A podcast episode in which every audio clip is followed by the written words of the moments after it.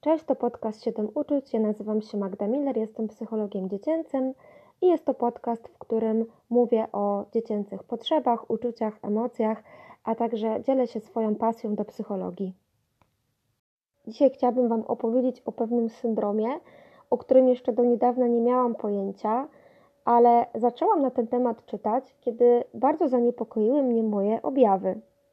Wróciłam z wakacji, byłam e, przez tydzień w Grecji, ale w sumie był to właściwie taki miesiąc urlopu. No można powiedzieć, że trochę mniej niż miesiąc, bo pierwszy tydzień to były jeszcze ostatnie przygotowania do ślubu. Wróciłam z tego urlopu i no miałam takie wyobrażenie, że będę wypoczęta, że będę aktywna, że będę miała 100 pomysłów na minutę, że gdzieś tam pojawią się nowe, nowe drogi, którymi być może chcę iść ale zamiast tego doświadczyłam takiego ogromnego zmęczenia, problemów z koncentracją, z uwagą. Właściwie można powiedzieć, że sama się troszeczkę zmartwiłam swoim stanem i zaczęłam się zastanawiać, o co chodzi. Czy to znaczy, że te wakacje jednak nie były wcale takie udane? Przecież byłam w pięknym miejscu, które bardzo mi się podobało. A może jednak troszeczkę zbyt aktywnie spędziłam ten czas wakacji, a, a powinnam być może leżeć i dlatego tak mam. Otóż nie. Otóż okazuje się, że taki wizerunek człowieka po urlopie jest kolejną ściemą, którą bardzo często wmawia nam świat.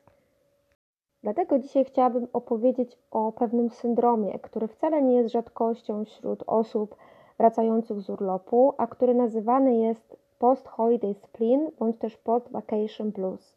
Jest bardzo dużo tutaj tych nazw, nie chcę mówić o wszystkich, ale wydaje mi się, że to są takie najbardziej popularne. W polskim tłumaczeniu mówimy tutaj o zespole napięcia pourlopowego bądź też o handrze pourlopowej.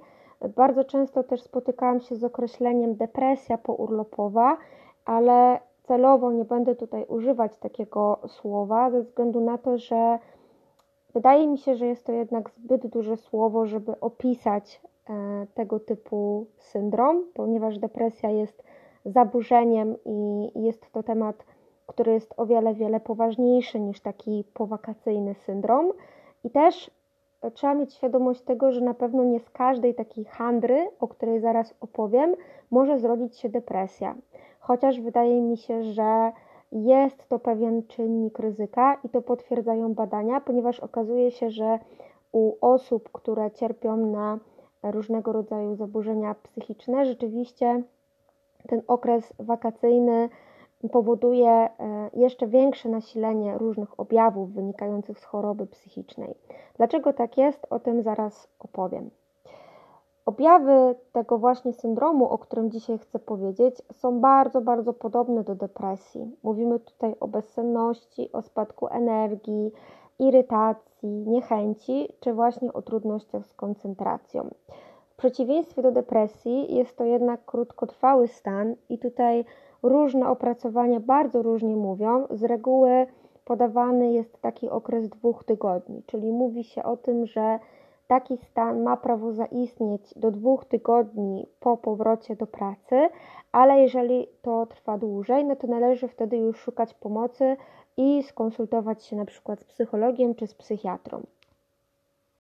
Nie należy też mylić tego syndromu z y, chorobą, z depresją sezonową, dlatego że depresja sezonowa jest czymś jednak poważniejszym, potrafi się utrzymywać przez kilka miesięcy i jest e, zaburzeniem, które jest wpisane tutaj w klasyfikację chorób psychicznych ICD-11. Przyczyn tego syndromu upatruje się w takich czynnikach biologicznych i psychologicznych. Z jednej strony, z biologicznej tutaj perspektywy, mówi się o tym, że te objawy, które wcześniej wymieniłam, że za te objawy odpowiedzialny jest spadek adrenaliny. To znaczy, że my wracając po wakacjach, w końcu następuje taki moment, kiedy ta cała adrenalina związana z, tą naszą pracą, być może też z organizacją wakacji, być może też z podróżą, spada i w związku z tym e, pojawia się właśnie ta bezsenność, te problemy z koncentracją czy z uwagą. Mm, drugim takim wyjaśnieniem, kolejnym właściwie wyjaśnieniem, może być też fakt, że przez to, że wakacje zazwyczaj spędzamy gdzieś poza domem, e, zazwyczaj te wakacje też są takim odejściem naszym od rutyny, czyli wtedy odwiedzamy różne ciekawe miejsca, poznajemy innych ludzi, że to wszystko powoduje, że po powrocie na zasadzie troszeczkę kontrastu ta nasza rutyna i ta nasza codzienność jest jeszcze bardziej nie do przejścia niż standardowo. Czyli jeżeli gdzieś tam mm, no, nie przepadamy za różnymi rzeczami, które musimy robić na co dzień, to to uczucie po wakacjach jest jeszcze bardziej spotęgowane. Myślę sobie też o takich indywidualnych cechach, które w jakiś sposób mogą sprzyjać temu, że u jednych osób ten syndrom może się rozwinąć, a u drugich nie. I przychodzi mi tutaj do głowy mm, coś takiego jak pracoholizm, ale w takim wydaniu, że z jednej strony ja nie jestem w stanie odpocząć na tych wakacjach, bo gdzieś tam w głowie cały czas myślę o pracy, o firmie i jest mi po prostu trudno psychicznie odpocząć, a z drugiej strony po powrocie mogę mieć e, takie myśli w głowie, że kurczę, że w sumie to był ten czas, żeby odpocząć, a teraz znowu jestem w tej swojej rutynie i mam poczucie, że w ogóle nie odpocząłem. To myślę sobie też o tym, ale też bardzo ciekawy jest wątek, dlaczego osoby, które borykają się z jakimiś zaburzeniami psychicznymi, dlaczego u tych osób y, ten syndrom może być bardzo, bardzo taki poważny, dlaczego te osoby rzeczywiście mm, mogą cierpieć po takim y, urlopie? I jest to spowodowane tym, że tak jak mówiłam troszeczkę o tym kontraście, jeżeli chodzi o wakacje a rutynę, tak samo podczas wakacji, podczas tego letniego czasu jest duży kontrast pomiędzy samopoczuciem takich osób, a tym, co się dzieje na zewnątrz. I to jest też y, powód, dla którego mówi się o tym, że najwięcej e, takich właśnie zaburzeń psychicznych, czy najwięcej nawet samobójstw dzieje się w takim okresie wiosennym, właśnie z tego powodu, że osoby, które cierpią na przykład na depresję, widzą, że ich samopoczucie nie jest spójne z tym, co widzą na zewnątrz. A wiadomo, że im robi się cieplej, tym więcej jest takiego optymizmu wokół, tym więcej jest też aktywności na zewnątrz, e, więcej radości wokoło. I być może to jest właśnie ta przyczyna, dla której rzeczywiście te osoby są bardziej narażone na ten syndrom. Co ciekawe, na wystąpienie syndromu w ogóle nie ma wpływu to, czy nasze wakacje były wakacjami marzeń, czy na przykład nie wszystko poszło tak, jak sobie zaplanowaliśmy. Dzieje się tak dlatego, że nasz mózg uwielbia sobie tworzyć iluzje.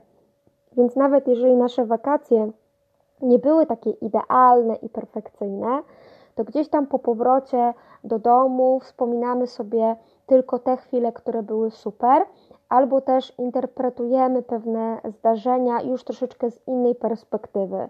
Ja mogę powiedzieć dla przykładu, że mm, bardzo mnie stresuje zawsze lot samolotem, szczególnie start, i teraz sobie myślę o tym, że wcale to nie było takie złe dla mnie, wcale to nie było takie trudne doświadczenie, ale jednocześnie mam świadomość tego, że w tamtej konkretnej chwili to było dla mnie bardzo trudne. Liczne badania pokazują, że efektywność e, pracowników po powrocie z urlopu spada mniej więcej do 40% e, w trakcie tego pierwszego tygodnia po powrocie. W drugim tygodniu wzrasta efektywność i właściwie dopiero pod koniec drugiego tygodnia ta efektywność jest na takim poziomie jak przed naszym wyjazdem. Natomiast 49% spośród 6,5 e, tysiąca ankietowanych Polaków stwierdziło, że po powrocie z wypoczynku nie potrafiło odnaleźć się w pracy przez kilka dni. Więc te dane nam pokazują, że ten problem wcale nie jest taki rzadki i ten syndrom wcale nie jest takim rzadkim zjawiskiem. Możemy jednak zrobić kilka rzeczy, które nam troszeczkę pomogą się odnaleźć po powrocie z urlopu. Pierwsza taka rada to jest to, żeby zamknąć wszystkie tematy związane z pracą przed wakacjami. Czyli na przykład, jeżeli mamy mm, coś do napisania, coś do wysłania, to najlepiej zrobić to przed wakacjami, aniżeli myśleć o tym na wakacjach, albo też właśnie mieć w głowie po powrocie, że pierwsze co ja muszę zrobić, to napisać tego maila, napisać tą notatkę, czy do kogoś zadzwonić. Ważne jest też to, żeby zadbać o to, by mieć chociaż jeszcze jeden dzień wolnego po urlopie, po powrocie z wakacji, żeby właśnie to nie było na takiej zasadzie, że wracamy i mamy już w głowie tą myśl, że następnego dnia idziemy do pracy. Kolejną strategią może być zadbanie o takie ważne wydarzenie jeszcze w trakcie tego naszego urlopu, czyli na przykład jak mamy ten jeszcze jeden dzień wolnego, to możemy sobie pójść na przykład na jakiś dobry obiad albo zrobić coś fajnego, pójść jeszcze w jakieś ciekawe miejsce, po to, żeby mózg y, cały czas utrzymywał się w tym stanie, że jeszcze jesteśmy na urlopie. Dotarłam też do takiej ważnej właściwie informacji, jakby się tak zastanowić, to tak rzeczywiście jest, że my podczas wakacji często zmieniamy swoje nawyki żywieniowe, czyli z reguły pijemy więcej alkoholu, być może niektórzy z nas jedzą więcej takiego śmieciowego jedzenia, więc zaleca się też, żeby zrobić sobie taki detoks, czyli oczyścić organizm z toksyn. Można jeszcze próbować przełamać rutynę, czyli na przykład Mm, zmienić coś w naszym miejscu pracy, czy też zmienić jakąś aranżację w pokoju, może przestawić jakiś mebel, może wprowadzić jakiś element, właśnie po to, żeby uniknąć tej rutyny. Co ważne, to to, żeby nie podejmować w tym okresie żadnych bardzo ważnych decyzji, dlatego właśnie, że nasz mózg jest troszeczkę tak pomiędzy właśnie tym stanem euforii, którego doświadczaliśmy podczas naszego urlopu, czyli takim właśnie stanem bez troski, e, bez stresu, bez zmartwień, a właśnie powrotem do tej rzeczywistości, gdzie musimy też zmierzyć się z różnymi sprawami, w związku z czym e, te decyzje, które podejmiemy w tych pierwszych dniach po urlopie, mogą być e, po prostu złymi decyzjami. Ale co najważniejsze, i tutaj będę podkreślać, to to, żeby dać sobie prawo do tych naszych emocji i żeby w ogóle zrozumieć, że nic się złego z nami nie dzieje, że to jest normalny stan, którego doświadcza bardzo dużo osób. Mówię tutaj o tym przede wszystkim dlatego, że wiem, że jest bardzo dużo osób, które mają tendencję do perfekcjonizmu i które mogą wręcz tak biczować się za to, że wykorzystując swoje wolne dni, tak naprawdę czują się fatalnie, że powinny być przecież zmotywowane i gotowe do pracy, a wcale tak nie jest. Naprawdę dajmy sobie prawo do tego, żeby na nowo zaklimatyzować się w naszej starej, ale jednak teraz nowej rzeczywistości. Jeżeli ten odcinek Ci się podobał, zapraszam do komentowania, do zostawiania lajków być może ktoś z Was doświadczył też e, takiego syndromu, o którym dzisiaj była mowa. Chętnie poczytam Wasze komentarze i do zobaczenia w następnym odcinku. 10 września obchodziliśmy Światowy Dzień Zapobiegania Samobójstwom.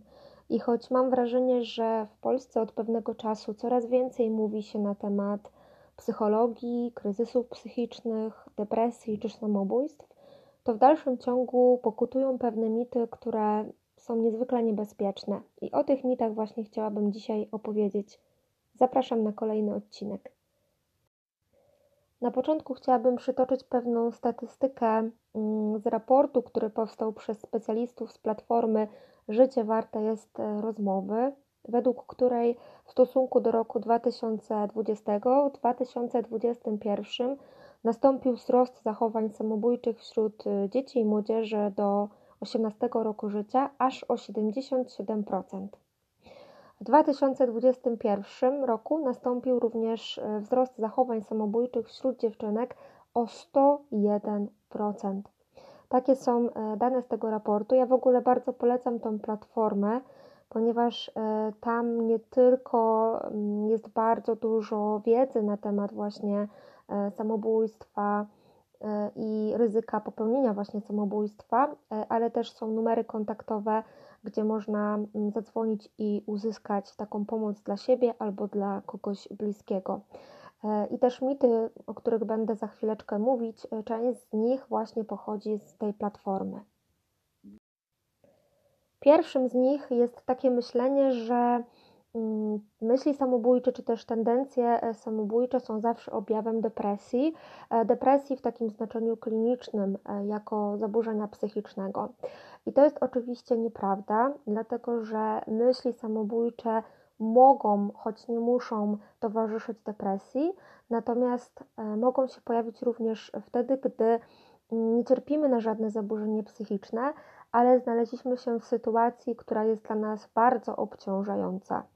E, taką sytuacją może być na przykład konieczność opieki nad chorą osobą, e, albo też mogą się pojawić takie e, myśli w odpowiedzi na jakieś konkretne zdarzenie, czyli dzieje się jakaś tragedia, i u nas się pojawiają myśli samobójcze. Może być na przykład wypadek samochodowy, w którym ginie jakaś bliska nam osoba.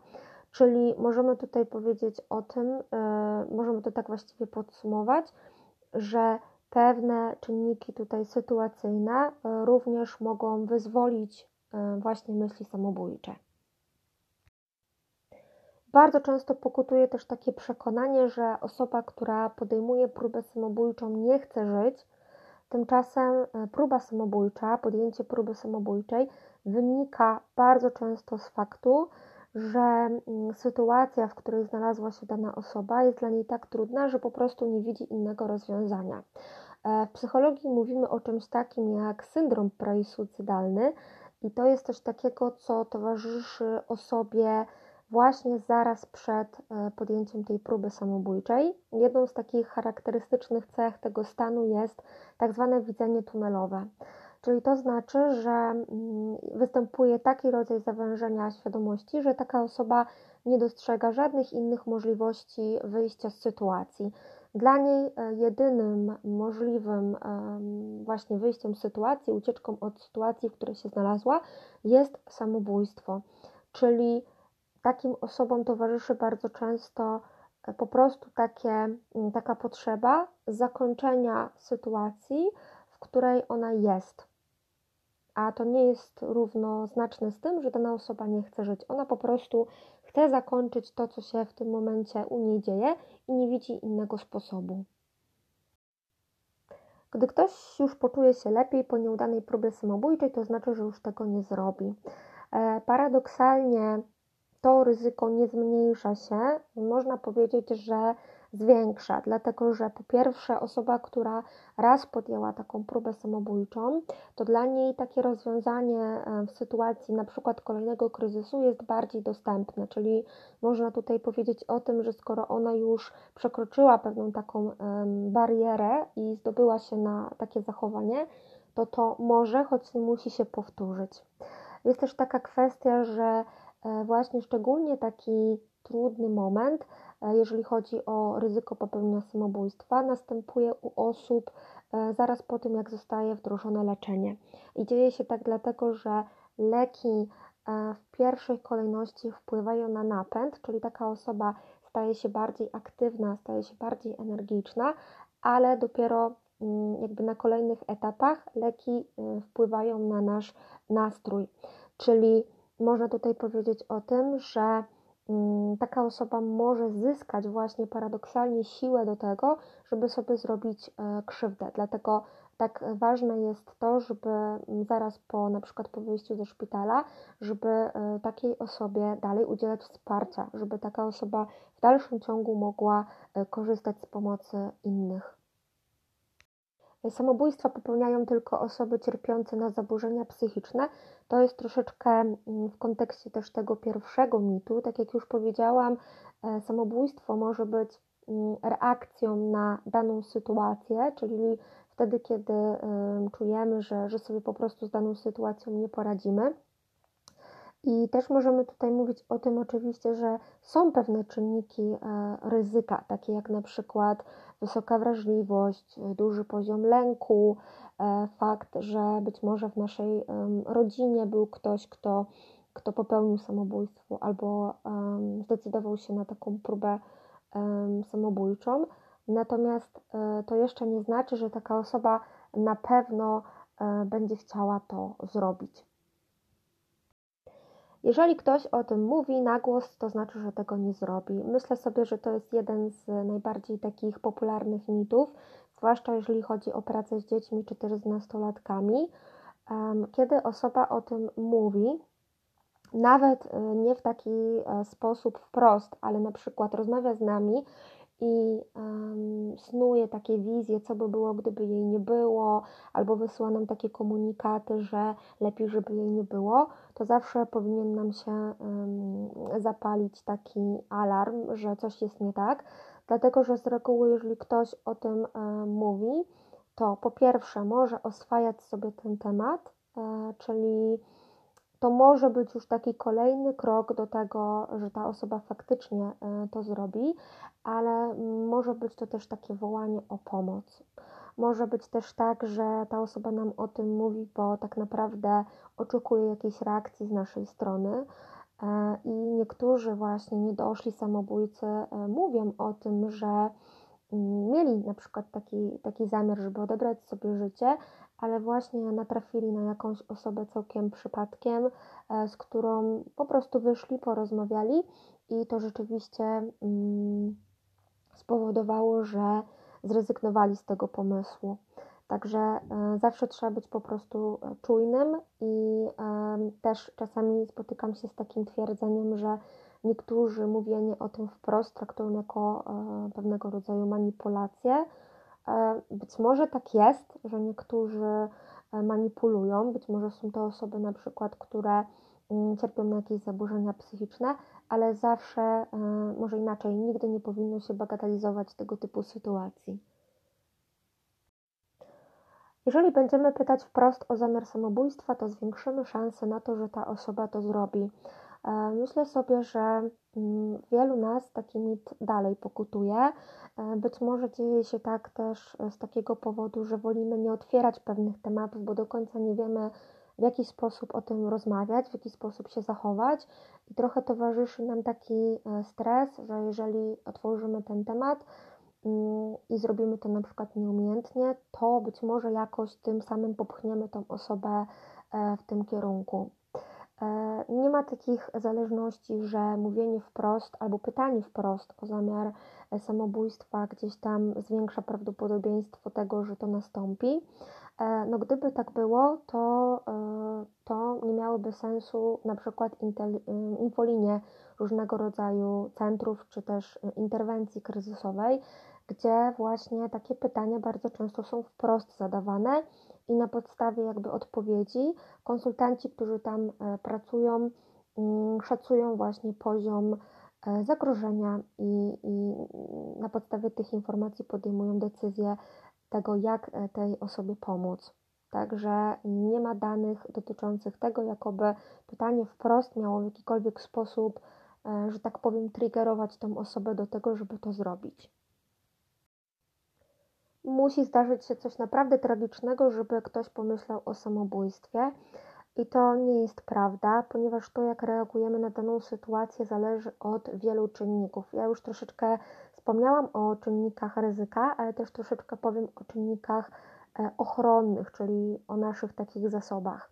Może być tak, że ktoś doświadcza bardzo trudnej sytuacji, na przykład sytuacji permanentnego stresu, mm, na przykład na skutek doświadczanej w szkole przemocy psychicznej. I teraz e, to, jak dana osoba będzie sobie radzić z tą sytuacją, zależy naprawdę od bardzo wielu kwestii, między innymi od tego, od sieci wsparcia mm, społecznego, od tego, czy ma z kim o tym porozmawiać, czy ma wokół siebie osoby, które może poprosić o wsparcie czy na przykład środowisko widzi ten problem i coś z nim robi. To naprawdę zależy od wielu, wielu czynników. I tak jak już powiedziałam, to nie jest tak, że tylko mm, stresory, czyli takie wydarzenia o bardzo dużym ładunku stresu, e, mogą wyzwolić myśli samobójcze. To może być tak zwany stres przewlekły, spowodowany czy tą wspomnianą właśnie przemocą psychiczną, czy też jakąś inną sytuacją na przykład trudnościami w relacjach e, interpersonalnych. Osoba o skłonnościach samobójczych będzie je mieć zawsze.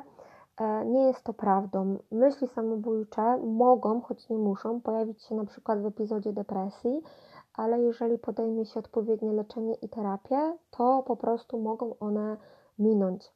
E, również, tak jak mówiłam na początku, jeżeli one się pojawią w odpowiedzi na jakąś um, sytuację, to prawda jest taka, że um, im dłuższy czas minie od tej e, sytuacji, tym ten organizm też w jakiś sposób musi się przystosować do nowej sytuacji, więc to nie jest tak, że ktoś, kto raz e, na przykład taką próbę podjął, że taka osoba będzie już y, zawsze sobie radzić w taki sam sposób z kryzysami. I ostatni mit. E, osoby bogate o bardzo dobrym e, statusie ekonomicznym nie popełniają samobójstw. Oczywiście jest to bzdura.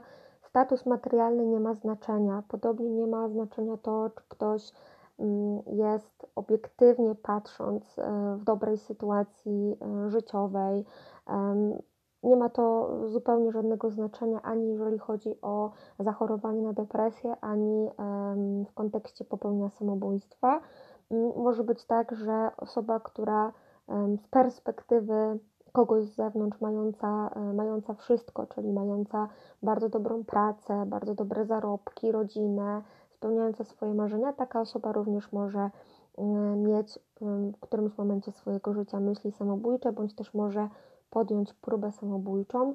Tutaj najlepszym przykładem są mm, na przykład, nie wiem, celebryci albo aktorzy, aktorki, piosenkarki, którzy, które mm, taką próbę mają za sobą albo, albo właśnie popełniły samobójstwo. Mm, także tego typu czynniki nie mają tutaj absolutnie żadnego znaczenia. To wszystko na dzisiaj. Mam nadzieję, że nieco rozjaśniłam temat mitów na temat samobójstw, które niestety gdzieś tam w dalszym e, ciągu pokutują. Jeżeli ktoś z Was e, słyszał jakieś e, informacje na temat samobójstw i nie do końca mm, jest przekonany, że tak jest i chciałby je zweryfikować, to zapraszam do zostawienia komentarza. Zapraszam również na mój profil na Facebooku. Zapraszam do zostawiania łapek w górę i do komentowania. Do usłyszenia. 10 września obchodziliśmy Światowy Dzień Zapobiegania Samobójstwom. I choć mam wrażenie, że w Polsce od pewnego czasu coraz więcej mówi się na temat psychologii, kryzysów psychicznych, depresji czy samobójstw, to w dalszym ciągu pokutują pewne mity, które są niezwykle niebezpieczne. I o tych mitach właśnie chciałabym dzisiaj opowiedzieć. Zapraszam na kolejny odcinek.